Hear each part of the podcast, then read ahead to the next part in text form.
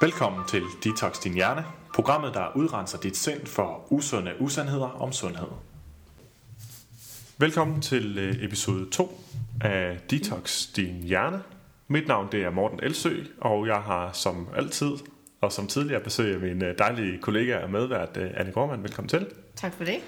I dag der skal vi tale om restriktiv spisning, men inden vi lige kommer til at definere det, så vil jeg bare lige sige, at mens sidste gang var der lidt problemer med lyden, øh, hvor det måske lød lidt som om vi var i et badeværelse, så tror jeg, vi har fikset det ved at læse manualen til mikrofonen.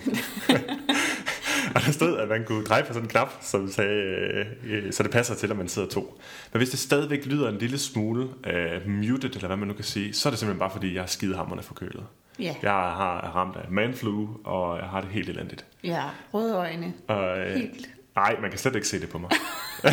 Overhovedet ikke. øhm, så, så jeg prøver at uh, tale så tydeligt som jeg kan, og uh, jeg har sagt til Anne Gorman, at hun godt lige må sige til, hvis at det ikke lige uh, er så nemt at høre, hvis jeg sluger endelserne eller den nasale, uh, det ligesom tager over. det går fint. Det var godt. Men i dag skal vi som sagt tale om restriktiv spisning, og jeg tænkte på, om du ikke vil have sådan lov til at prøve mm. at definere lidt, hvad det er, det går ud på. Jo, altså hvis man bare taler om restriktiv spisning, så er det jo for det første bare beskrivende for det, at man spiser restriktivt i to betydninger. At man enten er meget restriktiv omkring mængden, man spiser, eller at man er meget restriktiv omkring, hvad man må og ikke må spise, eller begge dele for det meste. Øhm, I det amerikanske diagnosesystem har man en sådan subgruppe af spiseforstyrrelser, øhm, som man kalder altså subkliniske spiseforstyrrelser. Og der ligger en, der hedder restrained eating, som er beskrevet ved, at man har utrolig mange regler for, hvad man må og ikke må øh, spise. Så meget, at det faktisk hæmmer ens sociale liv, fordi man kan ikke spise det, som, som andre spiser. Og hvis man kommer til at spise noget af det, som man har på sin forbudliste, så, øh, så sker der det, at man så falder i og overspiser. De er meget karakteriseret ved at være sådan sort-hvid tænkende. Du kalder det dikotomisk tænkning, når du underviser på value uddannelsen At der ligesom ikke er noget enten eller. Enten er det sundt, eller også er det ikke sundt. Ja, så alle, hvad kan man sige, gråzonerne, eller der, hvor, hvor det kunne være den sådan mere øh, flydende øh, vurdering af en fødevares ernæringsmæssige øh, kan man sige, kvaliteter, øhm, så her i så hos den restriktive spiser, der bliver det enten er det sundt, eller også er det usundt. Lige præcis. Jeg havde en klient på et tidspunkt, som, hvor det var slik, der var det værste. Det stod på hendes absolute topplads på forbudlisten. Og der sagde hun øh, på et tidspunkt, hvor vi snakkede om, hvornår hun så følte, hun var faldet i og havde gjort noget forkert. Og så, og så sagde hun, at det var, når hun havde spist slik. Så jeg, hvor meget slik skal der til, for at du føler, at du er faldet i? Jamen, det, der skulle ikke ret meget til. Jamen, er, det, er vi helt nede på, at hvis du bare har spist lad os sige, fem stykker, så føler du, at du er faldet i? Ja. Hvad hvis du bare har spist et? Mm. Hvad hvis du bare har slikket på et? Mm. Det var nok. Ja. ja. Øhm, hun var en lille smule i tvivl. Det tog hende lidt tid at svare ja til det sidste, men, men hun var faktisk ikke i tvivl om, at det var bare det, at det var gjort. Der var ikke nogen gråzoner, der var ikke nogen nuancer. Man kan ikke tage et stykke og så være sund en dag. Og så ramlede det. Hun havde så en, en mere alvorlig grad af overspisning, og så ramlede det ud i sådan noget som to liter is og en mm, pizza og en Nutella-lavkage eller noget i den stil. Ja. Men øhm, så er vi over i, i binge eating disorder. Der ja. hvor restriktiv spisning adskiller sig fra binge eating disorder, det er, at man ikke har de der store, voldsomme spiseepisoder. Og det adskiller sig kun i den forstand, at, at hvis man skal være enten restriktiv spiser eller overspiser, altså så, så, så hvis man har overspisning, så er man overspiser. Men man kan godt være overspiser og også være restriktiv spiser. Er det rigtigt nok forstået? Det kan man godt. Ja, det er man typisk. Ja. Restriktiv spisning, øh, det er to sider af medaljen. Så det er mere bare for at forklare jer, at, at, ja. at det er nogle kasser, vi propper det ned i. Og når vi så kommer over i, at det bliver sådan øh, en, en spiseforstyrrelse, som så, så, som er så alvorlig og så, så tydelig i sin manifestation, som, som tvangsoverspisning er, så er det noget andet end kun restriktiv spisning. Men den restriktive spisning spiller en rolle deri. Ja, og det er stadigvæk en, en, en grad af forstyrret spisning, som for dem, der oplever det, der går det rigtig meget ud over deres livskvalitet. Ja. Øh, de har hele tiden en konstant negativ dialog i hovedet, fordi hvis du har så mange regler for, hvad du må og ikke må, så er det næsten umuligt ikke at komme til at overtræde dem, eller være i tvivl. Åh, oh, spiste jeg nu for meget kulhydrat, eller mm. det der, det var rugbrød, og der, der er jo alt for meget kulhydrat eller stivelse i. Så når du har så mange regler, så kommer du meget hurtigt til at, at, at få en følelse af, at du har gjort noget forkert. Ja. Og den dialog, den er, den er sådan, at de fleste de beskriver det som om, at det er 90% af deres tankevirksomhed, Og det er præcis der samme, beskæftiger sig med det. Ja, præcis samme erfaring, jeg havde. Jeg blev, jeg blev chokeret. Det er sådan, at Dan Gorman og jeg øh, arbejder begge to med, med coaching, og- og det lyder som sådan lidt fluffy begreb, men det er i virkeligheden blot, at vi i langt højere grad forholder os nysgerrigt og åbent spørgende til de klienter, vi har, så vores antagelser om, hvad det er, vi sidder overfor, både som at, at hvilke mennesker og hvilke problemer de har, at de ligesom bliver lagt i baggrunden, så vi kan tale om det, der reelt er problemet hos klienten. Og når man så spørger åbent, så kan man godt stadig have en antagelse liggende inde i hovedet. Og når jeg har spurgt klienter, da jeg begyndte at have klienter, der var mere øh, ja, forstyrret i deres øh, spise øh, tanker om mad og, og vægt, øhm, der spurgte jeg nemlig også, hvor, hvor meget fylder det egentlig? Hvor meget fylder dine tanker om, om mad i sådan en, på en ikke positiv måde i løbet af dagen? Og der sad jeg jo nok og forventede, at vi skulle lande et andet sted mellem 30 og 60 procent. Men øh, det er mere reglen end undtagelsen, at vi ligger et sted mellem 80 og 95 procent af alle vågne tanker. Præcis. Det er i hvert fald sådan, det opfattes. Øh, og der er vi jo altså ude i, at så kan det godt være, at, at, at vi ikke herhjemme som sådan ser restriktiv spisning, som rigtig, rigtig mange mennesker lider af i forskellige grader, som en decideret spiseforstyrrelse eller som behandlingskrævende. Men når, men når den har så negativ en effekt på livskvaliteten, så er det da i, i høj grad noget, der kan svare sig at forsøge at gøre noget ved. Og det handler jo så også om, hvordan vi en ting er, om vi kan gøre noget ved det rent behandlingsmæssigt, men det handler også om netop, hvordan vi kommunikerer omkring mad på.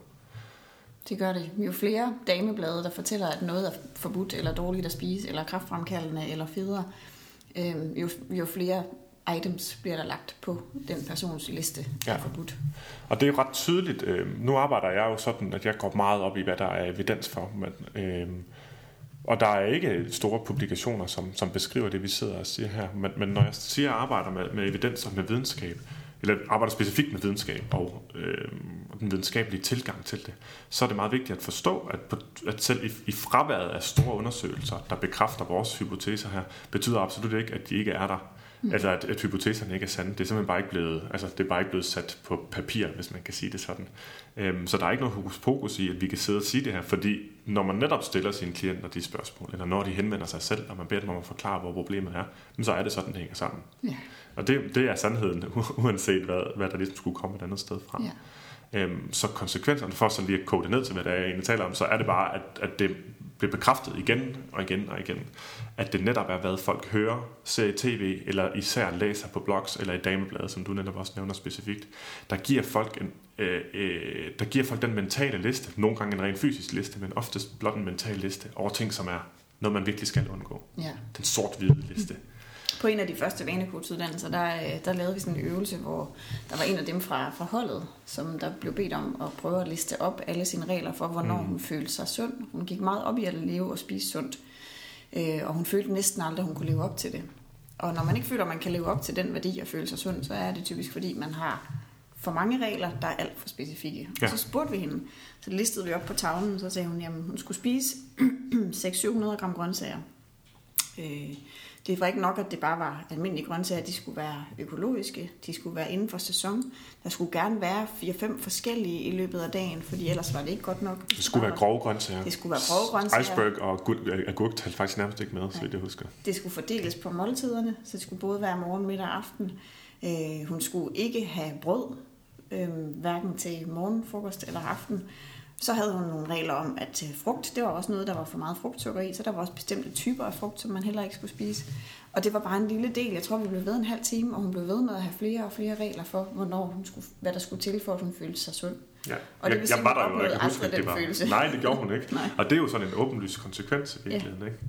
At man sådan netop hver eneste dag går... Oftest er det sådan, at dagen slutter, at man går i seng med følelsen af, jeg fejlede igen. Ja. Jeg kunne ikke leve op dertil. Og endda, endda på dage, hvor man har levet op til måske 90% af det, hvor 40% af det ville være nok til, at man levede op til uh, Sundhedsstyrelsen og Fødevarestyrelsens råd til, hvad der egentlig er at leve sundt. Ikke? Nemlig. Men man har simpelthen lavet så mange flere regler, som man har fuldstændig umuligt gjort at man kan leve op til det, og man har fuldstændig umuliggjort den følelse af succes, ja.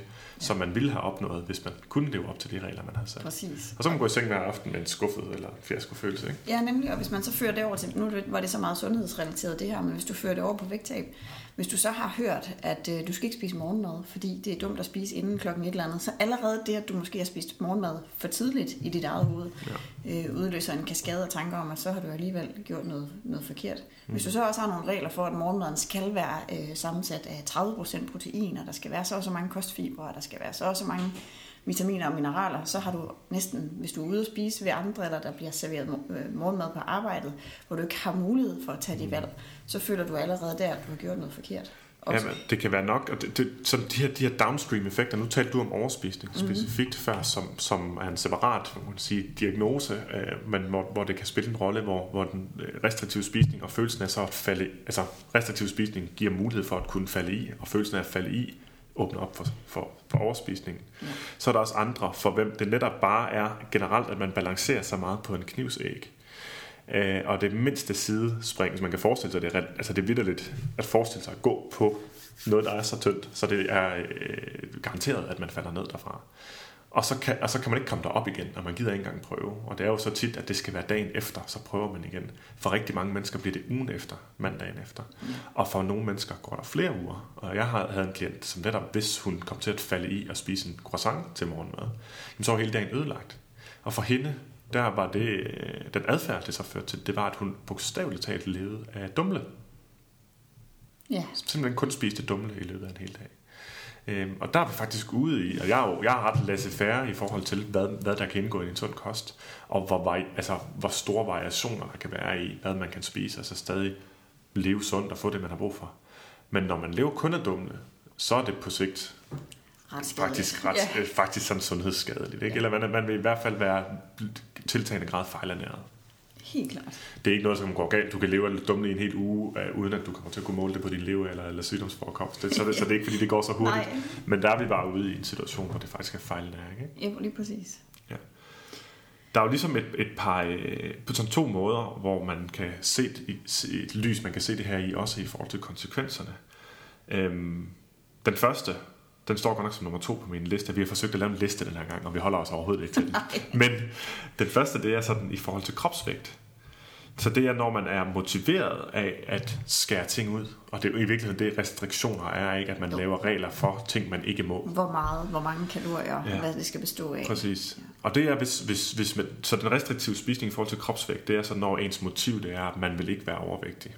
Enten vil man undgå overvægt, eller også vil man forsøge at tabe sig gennem restriktiv spisning. Og det er jo i virkeligheden også det, som stort set alle kurer lægger op til, og det er jo det, der er så skørt, at der sådan iboende i den klassiske slankekur er spiseforstyrret adfærd. Ja, det, ja det, og det er der. Ja. Vi snakkede meget om det i forhold til, når vi, når, også to, når vi har snakket om diverse kurer rundt omkring, at for nogen er det måske ikke så skadeligt at følge en kostplan, fordi de kan godt ligesom komme væk fra det igen, og så få et normalt forhold til mad. Men for nogen, der spiller det lige ind i den der, hvis man sætter dem for meget i kasser, mm. at hvis de så bare kommer til at overskride åh oh nej, nu kommer jeg til at springe det der mellemmåltid over, som min personlige træner havde sagt, jeg skulle spise. Ja. Og så går det bare ned og bakke derfra, fordi så var det endnu en regel, jeg brød, ja. som var forkert. Ja. Og man kan sige sådan helt, man kan sige sådan helt logisk, jo flere regler der er, jo, jo, jo flere gange vil de blive brudt. Det er ikke et spørgsmål om, om men det er bare et spørgsmål om, hvornår. Ikke? Ja. Øh, jeg har sådan en tanke ind i hovedet i går, at at en sportsgren, der har sindssygt mange regler, som jeg, som jeg aldrig ser, om det ved jeg, der er mange danskere, der gør, så der kan det måske give mening. Og overhovedet ikke for hele vores kvindelige publikum, vil jeg tro. Men sådan et amerikansk, amerikansk fodbold, hvor spillet hele tiden stopper. Og det gør det, fordi at man ikke kan lade være med at bryde de regler. De får ikke store konsekvenser, men, så vidt jeg kan se, men der kommer ikke til at være nogle små brud på de her regler. Og det er virkelig den samme fornemmelse, man kan gå rundt med, når man har så mange regler for sig selv, at man kommer til at bryde dem hele tiden. Men i, i forhold til maden, så har det så bare de konsekvenser. Øhm, og nu talte du sådan om tvangsoverspisning, men hos rigtig mange andre, der bliver det ikke på samme måde den sygelige det der sygelige kontroltab, som, som, som er en del af forståelsen. Det er i hvert fald ikke nødvendigvis sådan det, man vil kalde en objektiv overspisning, Nej. hvor det er så voldsomme mængder, at, øh, at de fleste vil kunne se det som noget stort. Det var ligesom jeg sagde der med Der hvor man faktisk ofte bliver nødt til at kaste op også. Ja, nogen der udmunder det i noget som ja. bulimisk adfærd. Ja. Men, øh, men det kan godt være, at man for eksempel spiser en halv plade marbu og en is og en pose lakrids. Ja. Og det kan godt være, at det lyder af meget for nogen. Øh, for nogen vil det også være sådan, at det, det kunne de godt gøre, uden det var et problem. Mm. Men det, der kendetegner det restriktive, det er, at du ikke mærker efter, at du nyder det forskellen på at nyde det hele og sidde virkelig og være glad for at spise det og have fuld accept omkring det og sige, det var virkelig det, jeg havde lyst til, det havde jeg bare, det skulle jeg bare have lov til. Mm. Så er det ikke restriktiv spisning. Når det løber af sporet for en restriktiv spiser, så spiser de hurtigt. Selv sådan noget som øh, lakridser, ja. der er hårde, for eksempel piratas eller poletter eller bolcher, de bliver bare sådan knas, knas, knas, knas rigtig hurtigt og skal ja. bare ryge ned, ja. fordi man spiser samtidig med, at man har dårlig samvittighed. Ja.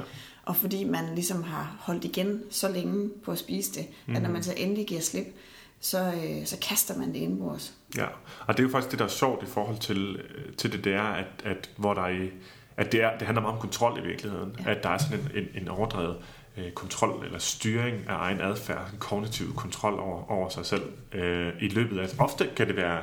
Hos nogle mennesker er det i løbet af dagen, jeg tror faktisk rigtig mange og nu må I ikke tro, at vi sidder her og forsøger at sygeliggøre jer, men mm. jeg håber, at I bare kan, kan, kan genkende det og, og få forståelse. For øh, jeg pegede lige over for hende, fordi jeg har lagt et papir, hun kan stille sin kop på, så det ikke går i mikrofonen. Og så stiller hun bare nærmest demonstrativt lige ved siden af nede på bordet. det gør ikke noget. Øhm, ja, jo, at der er nogen... Øh, jo, i forhold til, at det vil ikke sygeliggøre, men vil egentlig bare vise, at vi forstår, og og, og at der er noget at gøre i virkeligheden, og man kan være et andet sted. Men at der er nogen, som, som vil leve restriktivt egentlig i løbet af dagen, og så går det egentlig galt allerede om eftermiddagen.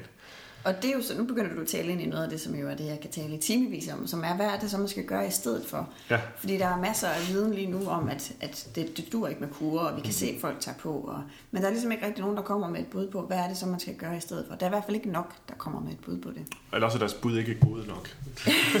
ja, og det er selvfølgelig også, fordi det er enormt svært, og mm. fordi det er en helt, man skal have en helt anden tilgang end normalt. Vi har ligesom to måder at behandle overspisning øh, på. Og den ene, det er ved, ved det, man kunne kalde kognitiv kontrol. Altså styring, den præfrontale cortex, styring, kontrol, systemer, strategier.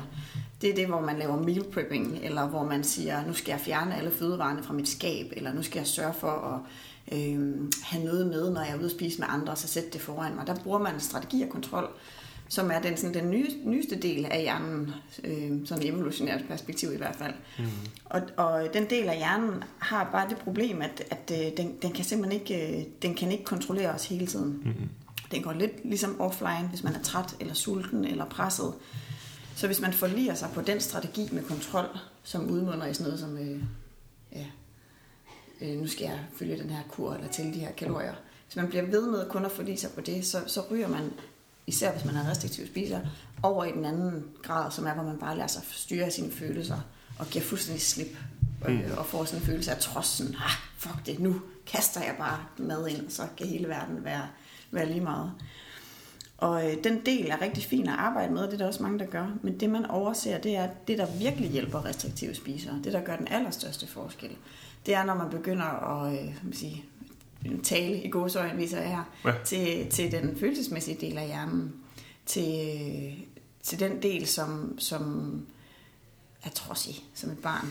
Og så, ja. hvis du siger, nu fjerner jeg slikskålen lige om lidt, kaster den mundfuld af slik ind, fordi nu er den jo væk lige om lidt, og jeg må først få det igen på næste fredag, så jeg må skynde mig at spise det nu. Ja. Altså, den Som der... jo nok også kan genkende, og måske I også kan genkende noget, at ja. ja, det er den måde, vi taler om det på. Vi laver afgrænsede tidspunkter, hvor man må noget, og så de andre tidspunkter må man ikke. Ja, så det er meget mere spændende. Ja. Og det er det, der så er det interessante, det er, at jo mere man fornægter sig selv noget, jo mere restriktiv man er, jo mere kommer man til at sætte det forbudte op på en pedestal. Ja. Øhm,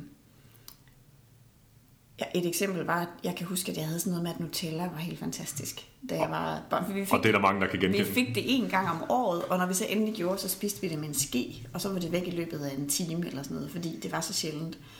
Øhm, så vi havde det på en eller anden meget høj pedestal, og da jeg selv skulle arbejde med og ikke øh, overspise Nutella, når det endelig var i huset, fordi jeg havde en mand, der gerne ville have det i huset, så tænkte jeg, så må jeg jo bruge de redskaber, jeg ved, jeg kan. Øh, og der bruger man et redskab, som man også bruger til andre spiseforstyrrelser, som er eksponering. Hvor man tager det, som man har som forbudt, og så introducerer man det. Og så bliver man ved med at spise det, indtil det ikke længere virker så fortryllende. Det vil sige, at jeg spiste det faktisk to gange om dagen i en måned til min formiddags øh, snack, hvis jeg fik noget der, som eftermiddagen Nutella-mad og Nutella-mad. Men Nutella ikke med ske, men som en del af Men som en del af det. Øh, simpelthen for at fjerne den der grundlæggende følelse af, at lige om lidt må jeg ikke. Mm. Fordi den sad ret dybt. Ja. Øh, så fik jeg en masse erfaringer, som blev øh, optaget i min hjerne som sådan en, nå, jeg må også i morgen, jeg må også senere i eftermiddag, det bliver ikke væk, jeg må gerne blive ved. Og så kunne jeg begynde at gøre det, som, som er den anden side af det, man arbejder med, når man vil gerne undgå at være restriktiv spiser, der falder i. Og det er at begynde at smage efter. Er jeg overhovedet sikker på, at det smager så godt, som det er, jeg har forestillet mig? Mm. Jeg har jo sat det op på den her pedestal. Hvordan er det egentlig, hvis jeg sådan virkelig smager efter, når jeg er ved at være mæt? Nyder jeg det så lige så meget, som jeg gjorde i starten? Øh, har jeg overhovedet lyst til Nutella lige nu, eller kunne jeg faktisk mere have lyst til en løbstegsmad? Er det noget mm. salt, jeg har lyst til? Mm. Så man begynder at stille spørgsmål til, er det egentlig så fantastisk? Ja. Er det egentlig så vildt, som jeg tror? Og så bliver man mindre, øh, så bliver man mindre, skal man sige, styret af den mad. Ja, man bliver mindre styret af maden, og generelt mindre udefra styret. Ja. Og det er det, som, som vi jo så arbejder med, også meget hernede i Livsstilshuset, sidder med nogle forskellige coaches her på Park i Aarhus, og, og, og, og hvad kan man sige, målsætningen i forhold til at, at hjælpe folk med deres forhold til mad, det er jo egentlig at lande, at komme tættere på at være det, vi kalder en intuitiv spiser. Og det er ikke noget, det er igen ikke noget hokus pokus. Mm. Det, er som, det er sådan noget, som bedst beskrives med sådan nogle eksempler, som du kommer med der. Et eksempel på, hvordan, hvordan jeg, jeg føler også, at jeg netop er landet der, præcis som du siger, jamen der er en flødebolle i køleskabet, men jeg har mere øh, lyst til en, en øh, rugbrød med leverpostej og rødbede. Og så er den flødebolle der så også i morgen, og hvis den ikke er der, så kan jeg bare købe en. Altså større er problemet, ikke? Mm. Og så spiser jeg faktisk efter det, jeg har lyst til. En anden ting, vi kan se på os selv, på min kæreste og jeg, som, som, som nok scorer rimelig højt på intuitiv spisning, hvis man kan sige det sådan, og det er altså ikke, at vi hver gang vi sidder og spiser, så sidder vi sådan og, og, og, og det, hvad hedder det, dissekerer det fuldstændig og, og lever os fuldstændig ind i spisningen. Nej, det handler bare om, at vi egentlig vælger på baggrund af, hvad vi har lyst til, og ikke lader os styre alt muligt andet. Det er også, når vi så øh, køber blandt selv slik, eller en af os, man kan være, vi ved, man kan have lyst til noget sødt lige efter man har spist, og nu skal vi også forkæle og så videre. Det gør vi også. Så kører Anna for eksempel efter blandt selv slik, og jeg tager opvasken, eller omvendt, og kommer tilbage, og så hælder vi det op, og i mellemtiden, så er lysten faktisk forsvundet en lille smule, for den der sødmetrang, ja. den er faktisk allerstørst fem minutter efter, man har, man har, øh, man har lagt bestikket. Ikke? Ja. Sådan er der i hvert fald mange, der har det, ja. det har jeg også. Men så spiser vi det alligevel, mens vi ser en film, og så ligger så den der skål står sådan imellem os. En gang så skubber jeg den sådan over til Anne, fordi åh, det gider faktisk ikke alligevel. Jeg kan mærke, jeg kan se adfærden. Jeg kan se, at mine fingre går ned i skålen, efter jeg spist de første 10-15 stykker. Og det er vidt ikke mere. Selvom du ikke har lyst til Men så går fingrene ned i skålen, men så begynder jeg så. Og jeg spiser også mere, end jeg... Altså, jeg kunne også godt have stoppet før. Men på et tidspunkt, så kører fingrene bare rundt for at finde et stykke, jeg har lyst til. Og når det er tilfældet, så er det jo fordi, jeg faktisk ikke har lyst til slik længere. Så tænker jeg, godt. Hvis så jeg tænkte, men vi kan kun spise slik i aften, så er jeg fortsat. Men det tænker jeg ikke. Jeg tænker, jeg ved udmærket godt, at hvis jeg spørger Anne nu også, er du også færdig? Og hun siger, ja, jeg har faktisk ikke lyst til længere. Så hælder vi tilbage i posen. Og så i morgen aften, eller i næste uge, eller efter frokost, eller et eller andet, så er det der igen. Og der, hvor jeg har helt lyst til at spise slik igen, så er der slik. Det er jo faktisk fantastisk. Det er det. Og det, det vil være meget over i den sådan mere intuitive spisning. Øhm, jeg kunne godt tænke mig at komme med et eksempel. Det er en lille smule langt, men jeg tror, det vil illustrere rigtig godt, hvordan man kan arbejde med det i praksis. Ja. Fordi jeg har, jeg har et, øh, et livsstilshold, hvor vi arbejder med meget med restriktiv spisning og følelsespisning. Og der havde vi en øvelse i går med intuitiv spisning af, af chips. Og øhm, det, som vi egentlig bare gør, det er at pille, skal man sige, det der, de der historier om, hvad chips er, væk. For nogle er det sådan, det er det, jeg trøster mig selv med, og sidder og spiser sådan for mig selv under dynen inde i sofaen. Det, det er mit frirum. Eller det er det, jeg normalt ikke må få, men når, jeg så endelig, når det endelig er fredag, så skal jeg have mange chips. Og øhm, der var en på holdet, som havde haft en vane med at spise de der omkring to poser chips næsten hver aften, og det lyder voldsomt, men det er det også. Det er sådan en overspisningstendensagtigt, og hun vejede også 40 kilo for meget, så, men det meste kan spores tilbage til den chipsvane. Så sidder vi med hendes yndlingschips, jeg havde købt, det var tilfældigt, jeg havde købt de gule fra Kims, som der er rigtig mange, der godt kan lide. Og så, snack, snackchipsene, eller Snackchipsene, ja. Det er vildt sprøde. Ja, lige præcis. Og så øh, sidder vi med dem, og der er en, der siger, åh oh, nej, det er min yndlings, og hvis vi spiser dem nu, så ender jeg bare med at få vildt meget lyst til det. Så det bliver spændende at se, hvad du siger lige om lidt. Nu prøver vi så den her øvelse. Øh, og det man så helt konkret gør, det er at, at være meget sådan objektivt nysgerrig. Det er det, som intuitiv eller mindful spisning også går ud på. Det er, at man prøver at være lidt mere objektiv omkring det, man spiser, og prøve at lægge sin historie om alt det forbudte til side, og så kigge på det, som det er. Så startede vi med sådan at lugte til chipsene og sige, okay, du kan lugte til noget, du synes er rart, men hvad, hvad er så ikke så rart? Hvad for, hvad for nogle dele af lugten bryder du dig ikke om? Og der var en, der sagde, at øh, det lugter faktisk lidt af sure tæer. Der var en anden, der sagde sådan, det minder mig faktisk lidt om sved, eller det, det, sådan lidt, der var en, der sagde femset, jeg ved ikke hvorfor, men det, sådan, den her lugt, den er faktisk ikke særlig rar. Nå, okay. Sådan lidt af brudt, ligesom når man åbner en øh, ny pakke rullepølse. Ja, lige præcis. Og så, øh, nå, okay, så kiggede vi lidt på den, og sådan, hvordan ser den egentlig ud, hvis man tænker sådan i lækkerhed, noget ser rigtig lækkert ud. Den er jo sådan lidt øh, presset ind i en form med riller, og den er sådan, det er sådan lidt hullet og tørt, og hvis man sådan knækker den over, så giver den sådan et meget højt i forhold til andre chips. Øh, og der var en, der sagde sådan, den ser jo egentlig sådan lidt ud, som om det er bare noget mel, der er presset sammen, og så er der puttet noget rødt på i nogle glatter. Øh, ja, altid. Så puttede vi så de der chips i munden, og så snakkede vi om, hvordan, hvordan smager det så? Hvis du synes, skal vurdere det lidt objektivt. Der er noget, der er lidt røget. De er nok ikke røget, så hvad må de? Der er nok et eller andet, der er tilsat, der skulle få det til at smage røg. Ja, okay. Øhm, så når det sådan bliver, går lidt i opløsning i munden, så var der en, der sagde sådan, nu er det sådan ret altså sådan klistret eller melet. Jeg får lidt associationer til cornflakes, eller til, øh, så var der en, der sagde, åh gud, det smager ligesom øh, det der hele min barndom, der fik vi sådan nogle knorretter, hvor alting bare smagte ens. Det minder mig rigtig meget om dem. Og da vi så havde skrevet alle de her ting op på tavlen om, som der måske ikke var så fantastisk, så hende, der havde siddet og var sådan, det var hendes overspisningsfavoritting, hun sagde, det andet, der er nødt til nummer tre, der kunne jeg simpelthen ikke lide dem mere. Det kommer jeg, dem kommer jeg ikke, det kommer jeg ikke til at spise igen. Det smager jo af pap. Mm. Det smager af pap og krydderi. Mm. Øhm, og prøv at forestille dig at have prøvet at yde kognitiv kontrol over dig selv hver eneste aften og været, jeg må ikke spise de chips. I overvis. Jeg må ikke spise de chips. Og det eneste ens hjerne, den hører, fordi den ikke arbejder med negationer, men kun fokuserer på det, der bliver sagt, og ikke på ikke, det er chips, chips, chips, chips, chips. Og det har været så meget i fokus så kan man prøve at kontrollere sig ud af det. Men det, der så sker, når man har lavet sådan nogle type øvelser, det er, at det bliver bare en lille smule nemmere. Ja. Man kan og sige, at drivkraften bag overhovedet, lyst lyst til det, den er forsvundet. Eller i hvert fald ja. kraftigt øh, reduceret. Ikke? Nemlig. Og så på samme dag i går, det var så om eftermiddagen, der havde et opfølgningshold, som har været igennem de samme typer af øvelser.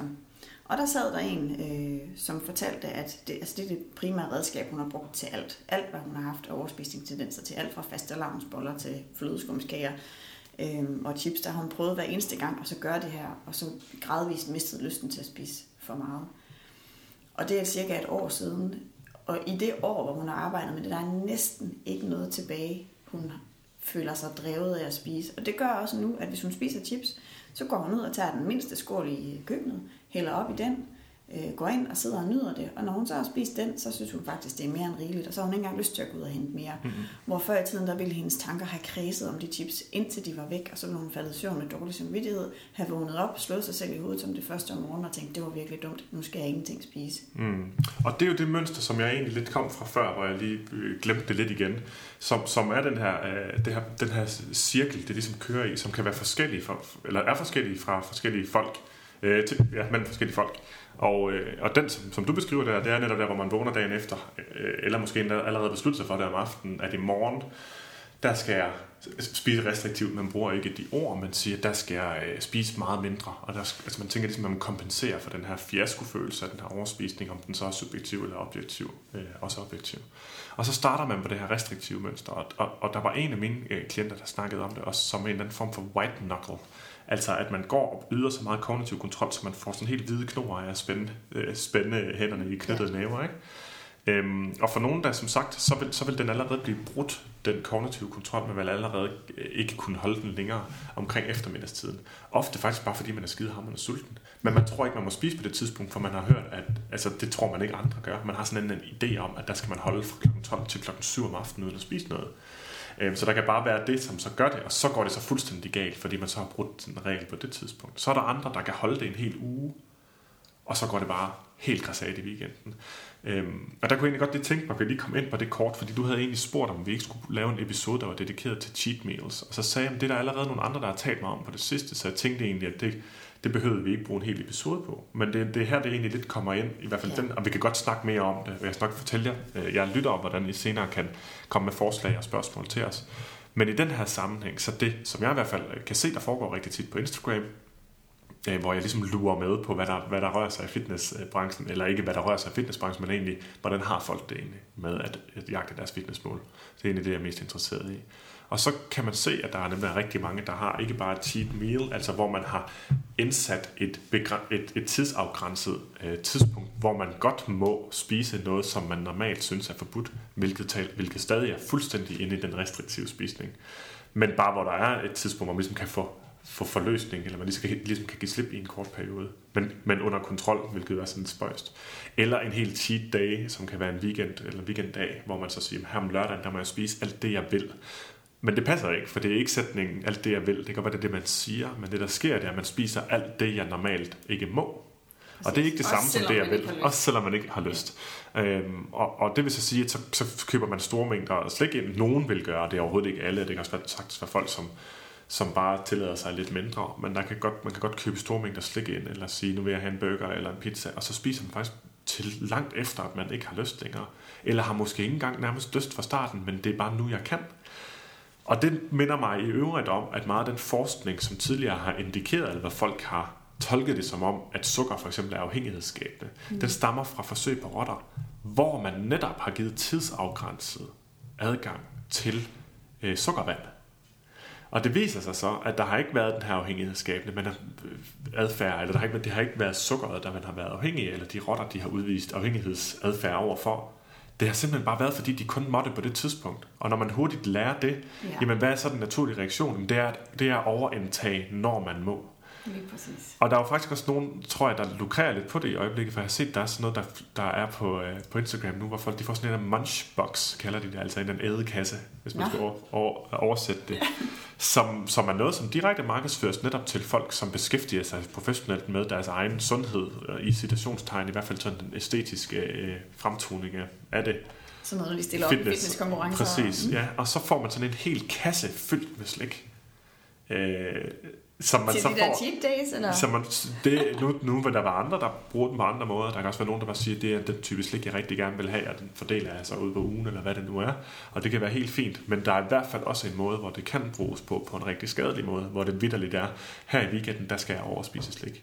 Og jeg vil øh, æde min gamle hat på, at der vil være rigtig mange, der sidder derude, det er der også, hvor det passer lige ind i den spiseforstyrrelse, og hvor spisning af det slik medfører en stor grad af ja. fysisk ubehag. Og, og det er også det, man skal huske, når vi taler om det, det er, at vi beskæftiger os jo ikke med dem, hvor det går fint, og Nej. hvor det ikke er et problem, og hvor de meget nemt kan lægge det på hylden igen, fordi ja. de har jo ikke et problem. Nej, og vi dømmer heller ikke nogen til at sige, at de har et problem. Det er bare, når du har, øh, når, din, man kan man sige, når dine tanker og adfærd omkring dit mad, de øh, begrænser din din øh, livsudfoldelse og sænker din livskvalitet, jamen, så, så er der tale om noget, som er relevant at prøve at gøre noget ved. Ikke? Lige præcis. Og det er det, vi kan se i forhold til den her cheat meal tendens, det er, at øh, nummer et, man, man, øh, man bliver meget, meget dårligere til at se, hvornår man egentlig er sulten og mæt, fordi man begynder at være udefra styret og spise efter, hvornår man må og ikke må. Og det er jo lidt en træls læring at tage med sig videre. Og det er nok en fortsat læring, ja. Og nummer to er, at man, øh, hvis man har tendens til restriktiv spisning, og så på den måde er endnu mere restriktiv, så kommer man til at sætte maden op på en pedestal, og det vil sige sådan noget som burger og slik, bliver sådan noget fuldstændig himmelsk, hvor man får den, den vildeste dopaminudskillelse og lykkefølelse ja, ja. af det, som bliver sådan næsten et high, og ja. den bliver man så ved med at jagte bagefter. Ja. Og man vil aldrig kunne smide en halv burgermenu ud, fordi man var mæt alene, fordi at nu har det her, det her det er simpelthen en magisk måltid og en magisk indsat kan sige, øh, tidsperiode i mit liv, hvor jeg må det her, og den her lidelse må jeg godt. Og det bliver en masse tilladende tanker også, som faktisk får folk til at spise mere, end de har brug for og lyst til. Ja, lige præcis. Og nogen beskriver jo decideret fra, altså især fra, fra fitness øh, konkurrencemiljøet, at, at der kan gå et halvt år eller et helt år. Der var en dag på vanekursuddannelsen, som sagde, at det havde taget to år, før hun kunne mærke sult og mæthed igen. Hun havde ja. simpelthen fået ødelagt sin, sin egen øh, fornemmelse for sin krop mm. så meget, at hun, at hun ikke kunne øh, finde ud af det længere. Nej, og det er det, som vi også tit ser hernede, at folk, når folk kommer og siger, at jeg, jeg, jeg kan ikke spise efter min sult og min mæthed, for jeg kan ikke mærke det. Nej. Og så skal vi faktisk tilbage, og det bruger vi improvisationer på, at sige, at vi udleverer et schema til, til registrering af sult og mæthed, og lære folk, eller hjælper dem til at lære, hvornår er jeg, hvad, hvordan føles det egentlig, når jeg er sulten? Hvordan føles det, når jeg er meget sulten? Hvordan føles det, når jeg er lidt sulten? Hvordan føles fravær af sult? Hvordan, hvornår er det mæthed, og hvornår er det overmæthed? Hvornår... Og er det overhovedet rart at være overmæt? Kan jeg også lide den følelse? Der er mange, der tror, og jeg tror måske, det er en udbredt, det er så generelt en udbredt, øh, udbredt forståelse i Danmark, at mæthed, det er, når maden ligger helt op i halsen, hvor man simpelthen tager spiserøret i brug som ekstra madreservoir ud over mm. mavesækken. Øh, og det er det ikke. Mæthed er fravær af sult. Øhm, og, og, og det kan du sådan set mærke. Det kan man i hvert fald begynde at definere det som, hvis Ja. man vil hjælpe sig selv. Hvis man vil hjælpe sig selv, kan man sige. Ja. Og, øh, og, og det kan være rigtig fint. Igen også at mærke, hvornår gør jeg noget, som egentlig er behageligt kontra ubehageligt for mig Det selv. Og der får man lov til selv at bestemme. Men hvis jeg må have lov at lige putte den sidste pointe på det med, øh, med den del, at man, at man sætter det op på en pedestal, når man Ja. laver cheat meals, og får sådan et, nej, det er bare det mest fantastiske i verden. For at snakke mere om det, hvad der så hjælper imod det, der er, for jer, der er interesseret derude, så er der, ligger der en rigtig fin øh, beskrivelse på øh, TED.com med en Altså TED.com. TED.com fra, øhm, fra en psykiater, der hedder Judson Brewer. Han er blandt andet på, på Yale Universitet. Øh, de har forsket rigtig meget i rygeafvinding i forhold til at bruge mindfulness. Mm. Og især med det her, som jeg taler meget om nu, som man kalder disenchantment, altså hvor man ligesom fjerner magien eller tiltrækningskraften, mm. hvor man ligesom bliver... Øh, at magien forsvinder, så man ikke længere er så tiltrukket af maden. Han bruger også øh, mad og kage som eksempler deri, så den er faktisk rigtig fin. Ja. Men øh, det er det redskab, og det er hentet fra mindful spisning eller intuitiv spisning. Men det er ikke den del, hvor man dyrker nydelsen og mærker, hvor meget man nyder. Og hold da op, det går nok sikkert meget smag og nydelse, jeg får ud af det. Det er den del, hvor man også bruger sin indre sådan lidt skeptiker. Lidt ligesom hvis man var vinsmager, og man gik fra bare bælle papvin til at være sådan, hvad er det egentlig, jeg kan lide? Hvilke undertoner sætter jeg pris på? Hvilken, hvilken farvesammensætning? Hvilken duft? Hvilken type? Og dermed også indefra styring. Man Ja, skal selv præcis. bestemme, Hvad, ikke? hvad er det virkelig, jeg Ja. har lyst til? Og så behøver jeg ikke at drikke alt det andet, eller spise alt det andet. Så man mister ikke I'm noget- not drinking noget- any fucking Merlot, som har sagt i, hvad den hed, film. Ja, Ja. præcis. Og man mister nemlig ikke, man mister ikke madglæde. Der er mange, der bliver bange for, når de skal bruge de her redskaber, jamen, jeg får så stor nydelse ud af at spise. Ja. Hvis jeg begynder at være kritisk over for det, så mister jeg jo madglæden. Det sker heldigvis ikke. Man Nej. bliver nok en lille smule mere madsnoppet. Man bliver nok sådan lidt, ah, de der Karen Wolf, nogen, der har ligget på hylden i to og et halvt år, og er sådan lidt stive i det, og man kan godt smage det lavet af solsikkeolie. Dem gider jeg nok egentlig i virkeligheden ikke at spise. Mm-hmm. Men derfor kan man jo så godt gå hen og lave noget hjemmebagt, eller købe noget i en bager, eller... Ja. Eller så kan man bare spise en af de der Karen Wolf, og så kan man erkende, okay, det smagte godt, og det var sødt, og det var dejligt, men nu er jeg altså heller ikke brug for flere, fordi de smager lidt syntetisk. Ja, Ja. præcis. Og, og, og det, som du også beskriver, der, det er egentlig, øh, som vi nævnte i episode 1, den her forhindrende overbevisning. Og du nævnte øh, altså de her overbevisninger, vi har i vores hoved, som forhindrer den adfærd, vi egentlig gerne skulle have, eller gerne vil have.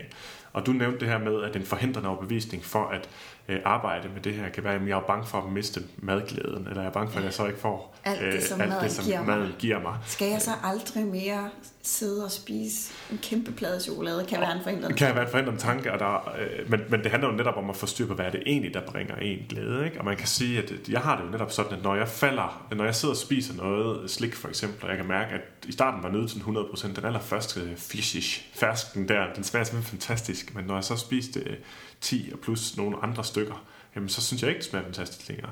Og jeg gider kun spise det, når det smager fantastisk. Jeg vil gerne have en mulighed for, at det smager fantastisk igen, så, så netto nydelse bliver større ved, at jeg altid kun spiser slik, når jeg har lyst til det.